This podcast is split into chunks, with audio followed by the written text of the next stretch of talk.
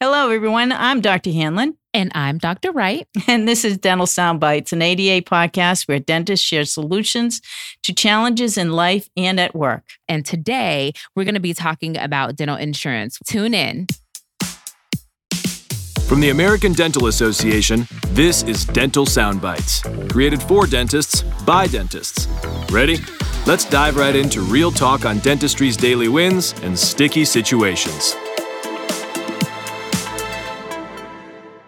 Welcome to our final episode of the premiere season of Dental Sound Bites.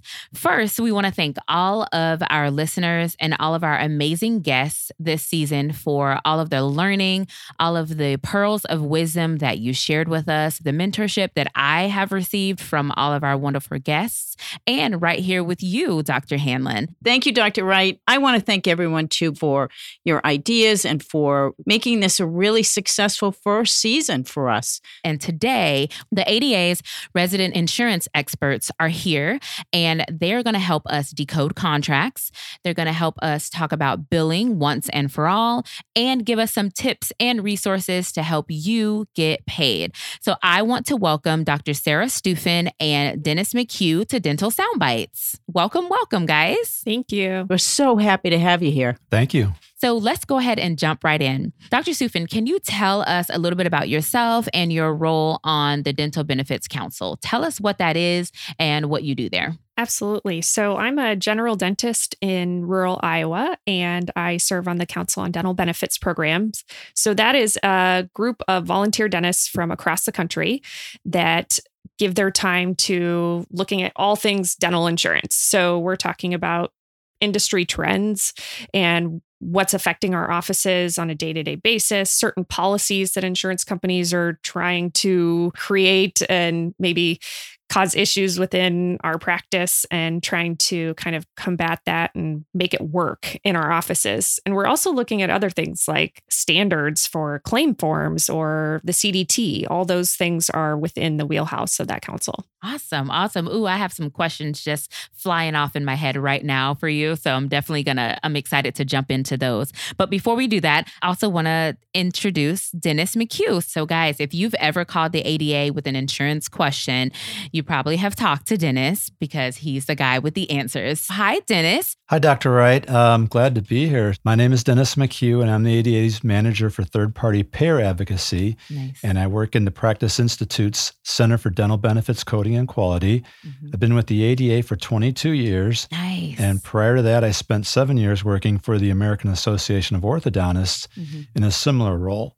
And what my department does is we help dentists who have problems with their patient's dental insurance. So, for example, let's say there's a claim that the doctor feels strongly that should have been paid. We can intervene and sometimes we can get those paid. Not always, but sometimes we can. Um, sometimes there's problems with the EOB language that might even impugn the doctor patient relationship. You know, we can contact the plans and ask them to revise that language. There's been problems with dentists trying to terminate network leasing agreements, things like that. Those are all things where we can help our member dentists. That is such good information, and I know our listeners are going to benefit from it.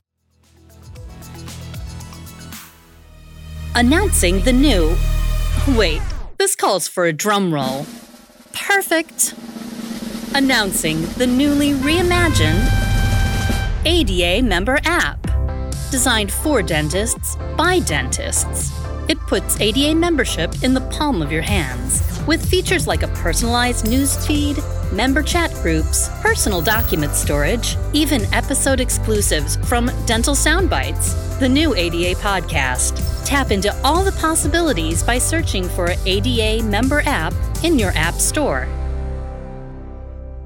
I want to tell you guys how I feel personally about billing and insurance. First things first, I feel like we just don't learn enough about it in dental school. And of course, it's not that I feel like they deprive us from learning that. It's just they probably can't even fit anything else into the curriculum of four years. So for me, I just feel like there's a big gap. I'm five years out of dental school. So I know that this episode is going to help me a lot um, with some of the billing and insurance, I guess, struggles that I've had in practice these past couple of years. So I want to ask you guys guys, why is dental insurance and billing such a hot button for all dentists? Well, it's something that we deal with every day and probably every hour. So I'm betting just about every dentist listener has had a patient where the dentist has recommended a treatment that they think is best. And then the patient looks at them and goes, Well, is my insurance going to cover this? And that's frustration within the office. Oh, yeah. Also, my max is only a $1,000. I can't afford to do all that this year. And now we're having to kind of piecemeal treatment to make it work within the patient's insurance. Yeah. All those things that are kind of constantly coming at you every day that you just, as a dentist, at least for me, I just want to take care of the patient and do what's best. And that's, of course, interfered with because the patient's trying to work around what they have as a benefit. Absolutely. Another thing that gets frustrating is when the insurance company says, yeah, we don't think the patient should have that. Or, yeah, we know you want to do a implant, but we'll pay for a bridge or we'll pay for a partial instead. Right. yeah. So those things get really frustrating when you you're just trying to do the best thing for the patient and insurance interferes. Unbelievable. So let me tell you how I personally feel about billing and insurance. Billing, I love it because I know that means money's coming in at some point down the road. but insurance, not so much. I have watched uh, the impact that insurance companies has had on our patients' lives for the last 25, 30 years. And I think that we as an industry and as a society really need to start looking at this and how can we provide better guidance and value for our patients. Yeah. I know I can remember a, a, time where I've had to do like a peer to peer because of that same reason. The insurance company denied or said they just didn't see why I was going in one direction with the treatment that I had presented for a patient. And I didn't even know about peer to peer, but luckily the manager at the time did and suggested that I did peer to peer with the dental director of the insurance company. And that ended up working in my favor and in the favor of the patients. That's awesome. Dennis, what are some of the common dental insurance pitfalls that are easy to avoid? One of the biggest concerns I hear is, you know, dentists that'll submit a claim form and they get it sent back to them because it was incomplete.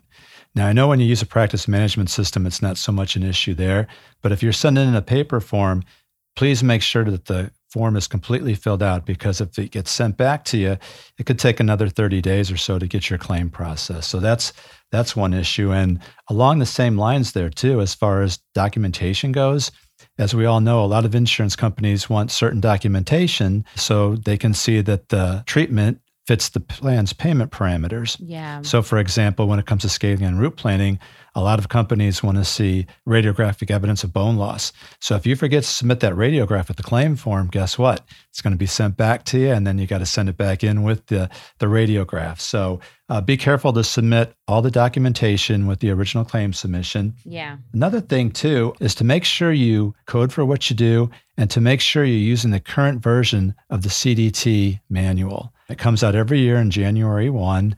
But a lot of times, you know, we hear from doctors, they haven't purchased a book in a while. They sent in an old code.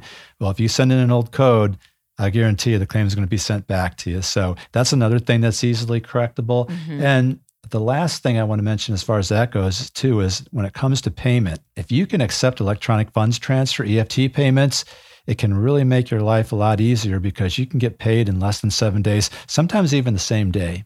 So I would encourage dentists to look at that. If you look at our medical counterparts, there's a much higher percentage of EFT use than there is in the dental side. So just throwing that out there for dentists to consider using the EFT payments in the future. Oh, those are some great, great tips. Now, I have a follow up question for you. What's one of the most common phone calls that you receive at the ADA from our member dentists? it's really, you know, how much can I charge for a non covered service?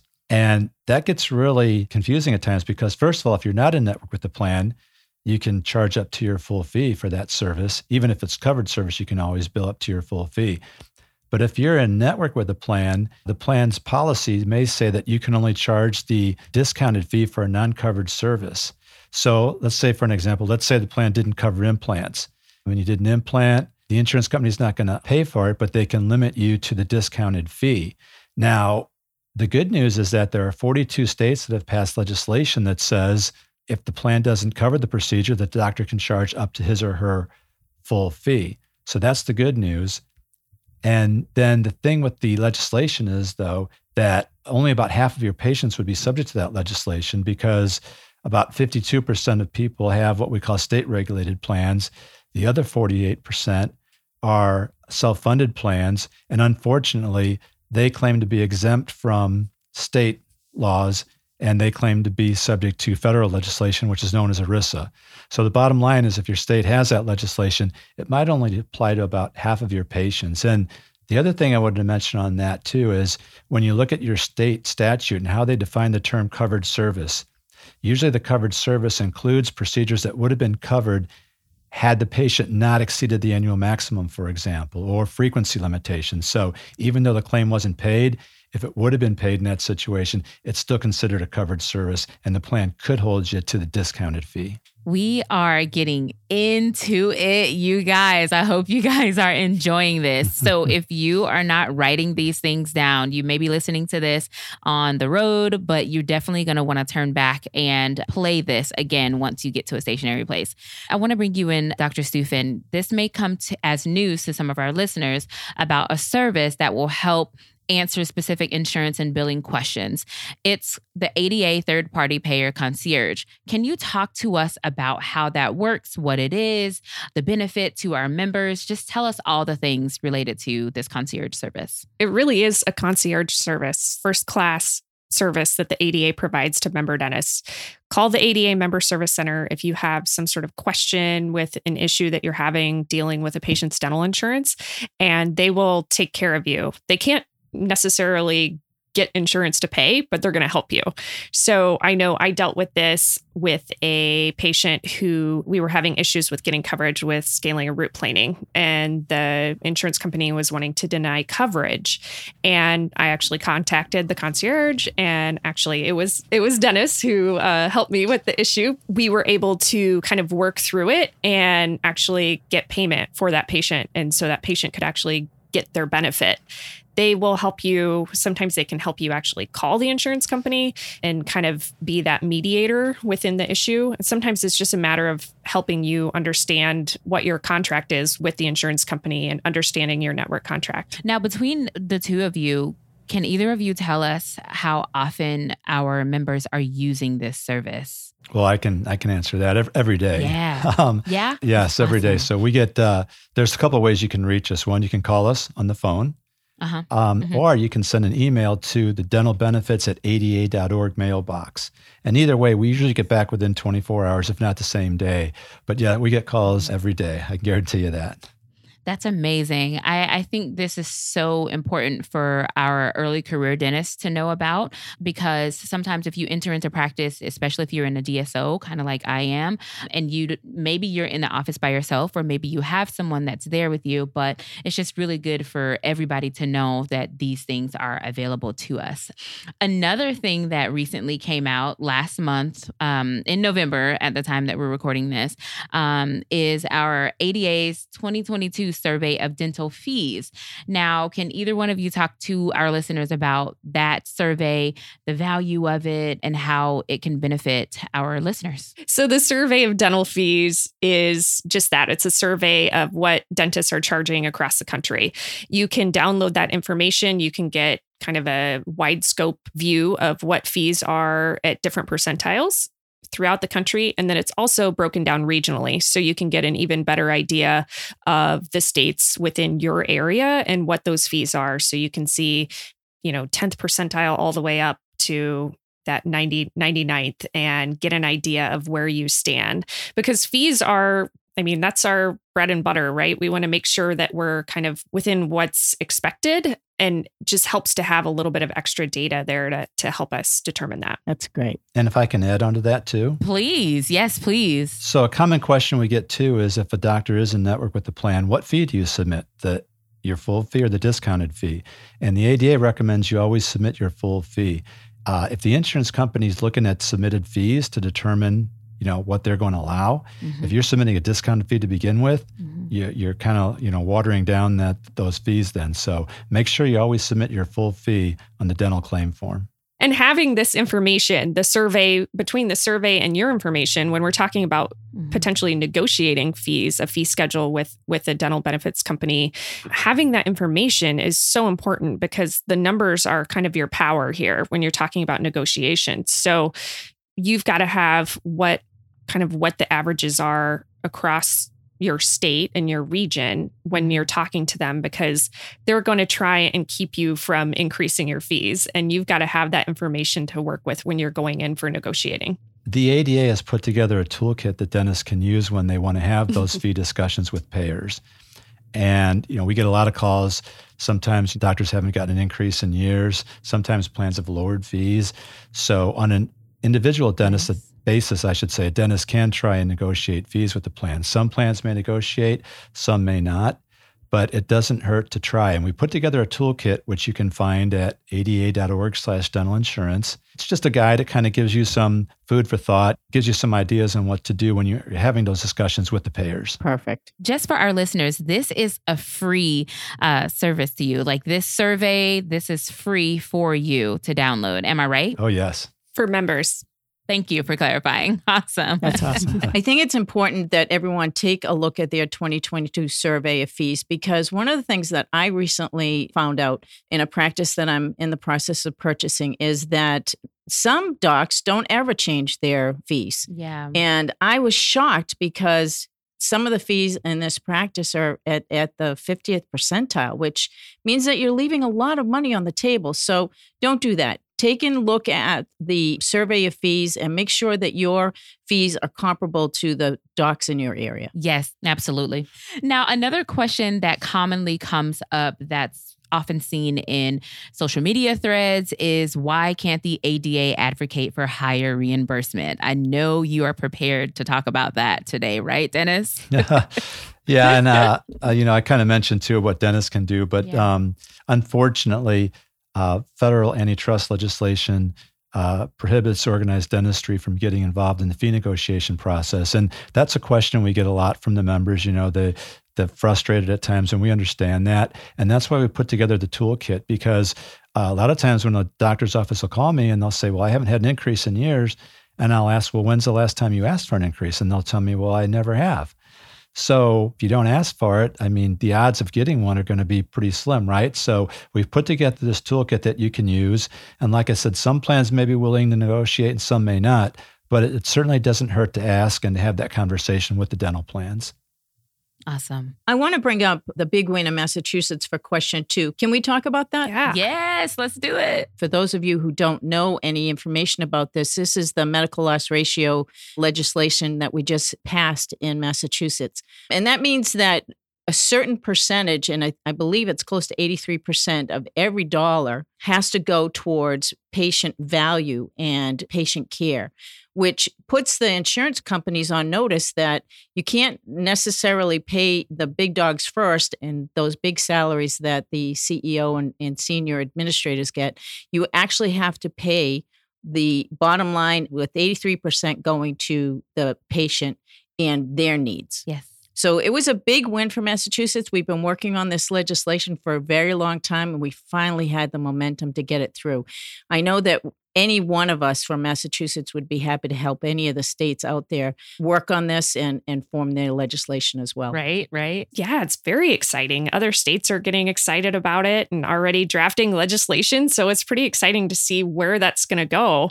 And hopefully we can see a change within the dental insurance industry that they focus on patient care and taking care of their customers, you know? Absolutely. So, how long had that been something that the ADA was working on, or I guess the state of Massachusetts, and then how it passed so overwhelmingly? I think it was what, like a 70% or, or more pass rate, right? Yeah, they actually, in Massachusetts, they did a ballot. Um, so the the mm. you know residents of the state actually voted on it, and uh, the ADA committed 5.5 million dollars to help promote it, and 49 state dental associations also contributed to Massachusetts to help promote that. And I think that we'll see dividends too because more states will try to pass this legislation. And remember, before I talked about the non-covered services legislation, yep. that was that the first bill for that came out in 2009 in Rhode Island, and you know, now we're 2022 and we've got 42 states that have passed that kind of legislation. So we're looking forward to see what happens with the MLR yeah. now. Now, what's the best piece of advice that you guys can share with dentists when it comes down to billing insurance? So if we're looking just at insurance, you've got to read your contract. Mhm. And it's boring and terrible and it looks long and daunting, but you've got to read your contract before you sign it. I can say I I bought a practice right after I graduated from dental school and I did not read those contracts that I Mhm. signed. I just thought that's what I, you know, I was supposed to sign the contract because the previous dentist had signed them and I was supposed to do that. But you can you can make changes in those contracts. Right. They aren't necessarily Mhm. just, you know, here's what it is and you have to take it. You can you can negotiate on some of those things. So it's really important that you do that. And the ADA actually has a contract analysis service. So they will help you analyze these contracts and and that's again a free service within your ADA membership. So it's something so important to take advantage of because as a lot of dentists know, once you take on that insurance, once you decide to become in network, it's a lot more difficult to leave that network, right? Because now you've built up this basis of patients and you're not sure how many are going to stay with you or leave.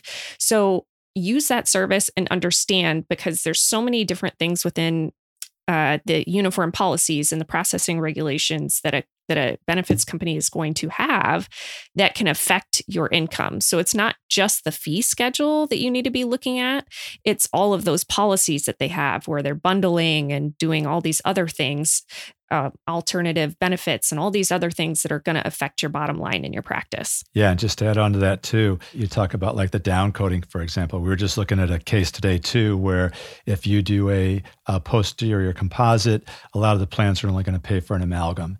And so, especially the newer dentists, you know, that haven't seen this, they'll call us up and they'll say, "Why are they doing that?" You know, my patient didn't want an amalgam, and, and you know, we have to explain to them, well, when you sign that contract, there's usually a clause that says you agree to abide by those processing policies, and those are usually found on the web portals.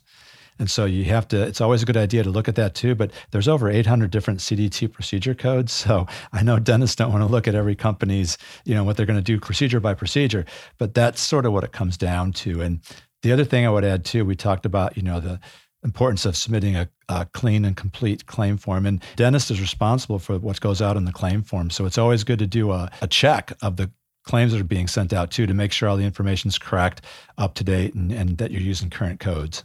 So going back to billing, and Dennis touched on this Mhm. earlier, but Mhm. EFTs and accepting EFTs within your practice and how much more quickly you can get paid. So that has really kind of revolutionized our practice as far as our biggest payers, we're getting paid typically within a week. Um, and if you're waiting for a paper check, you're probably going to be waiting a lot longer for that. And then you're also worried about it getting lost in the mail or just getting lost between your office and how many different hands it gets transferred to and then getting to the bank. So I would definitely recommend if you are a practice owner or working within management of the practice that you take a look at taking EFTs. It's also just safer. So a lot of people kind of have this concern that the insurance company can actually withdraw money out of the account and they're not allowed to do that. So that's just kind of an important thing to understand. They can put money in, but they're not going to just take money out. And so that's just something that I think sometimes people are scared of taking. And I see that on social media. Like people are like, I, no, you have to stick with paper checks, but get paid faster and go for it. Yeah, and we talked about our website too, and you talk about some of the information we have out there. We have a lot of uh, dental insurance guides that are very helpful. We've got a whole bunch of recorded webinars, and one of them features Dr. Stuefen talking about EFT and how that works. And we've got a, a representative from NACHA, the uh, uh, Automated Clearinghouse Association. So that uh, has some very good information. It can help you. You can call the ADA if you have further questions. You can talk to your clearinghouse. You can talk to the payers. There's a lot of room for help for out there for those folks that are thinking about doing this but are a little reluctant yet. Um, and also on our website, we've got FAQs. We've got all kinds of good information. So I encourage everybody, if you haven't checked out our website, to please do so. And even to piggyback onto that, just another thing that I think we hear from members, just Mhm. like a lot of complaints, is virtual credit card payments, and that they're Mm. being told they have to take virtual credit card payments from these insurance companies, and you don't. So call the company and say, I I don't want to be paid through a virtual credit card because remember, you're probably, if you're in network with that company, you're already taking a discount on your full fee for seeing that patient. And then you're maybe paying a two, 3% fee for taking that payment as a credit card payment. So don't don't do that to yourself um, call the company they have to offer you some other form of payment where you're not where you're not paying a fee. So depending on the company, they might be able to enroll you in EFT or send you a paper check. But I just I refuse to take a virtual credit card payment within my office and I think I think that's something that other other dentists should do. And then they should also know that they don't have to be charged for an EFT a lot of times companies will say, okay, well, we'll switch you to an EFT, but we're going to charge you kind of a, a fee for doing this service. And they kind of are saying, you know, we're, we're providing this like extra service for you for doing an EFT. But there is an option that you can do that is a no charge EFT. So they don't, they, you can accept that fee, but you don't have to. And so you should, you should know that.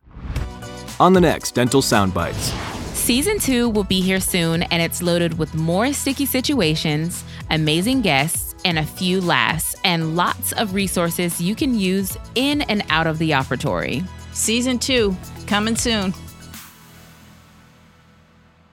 Thank you so much, Dr. Stupin and Dennis, for being here to share all things with us about dental billing and insurance. It was so lovely engaging in this rich conversation with both of you. Thanks so much. It was great. It was a pleasure to help. Thank you, Dr. Stupin and Dennis, so much for all of your pearls of wisdom. It's been great to really get some more background for our listeners and what we're supposed to do and how we're supposed to manage this very complicated topic and one that we didn't learn about in dental school. We, we just have to learn through the school of hard knocks. So we really appreciate your guidance. You're very welcome. Thank you. And for our listeners, you can find everything we talked about today and more on our show notes section at ada.org slash podcast. If you like this episode, go ahead and share with a friend. Subscribe to the podcast so you know when season two starts for us again. You can also rate and write a review and follow us on social media. Thank you for joining us. Dental Soundbites is an American Dental Association podcast.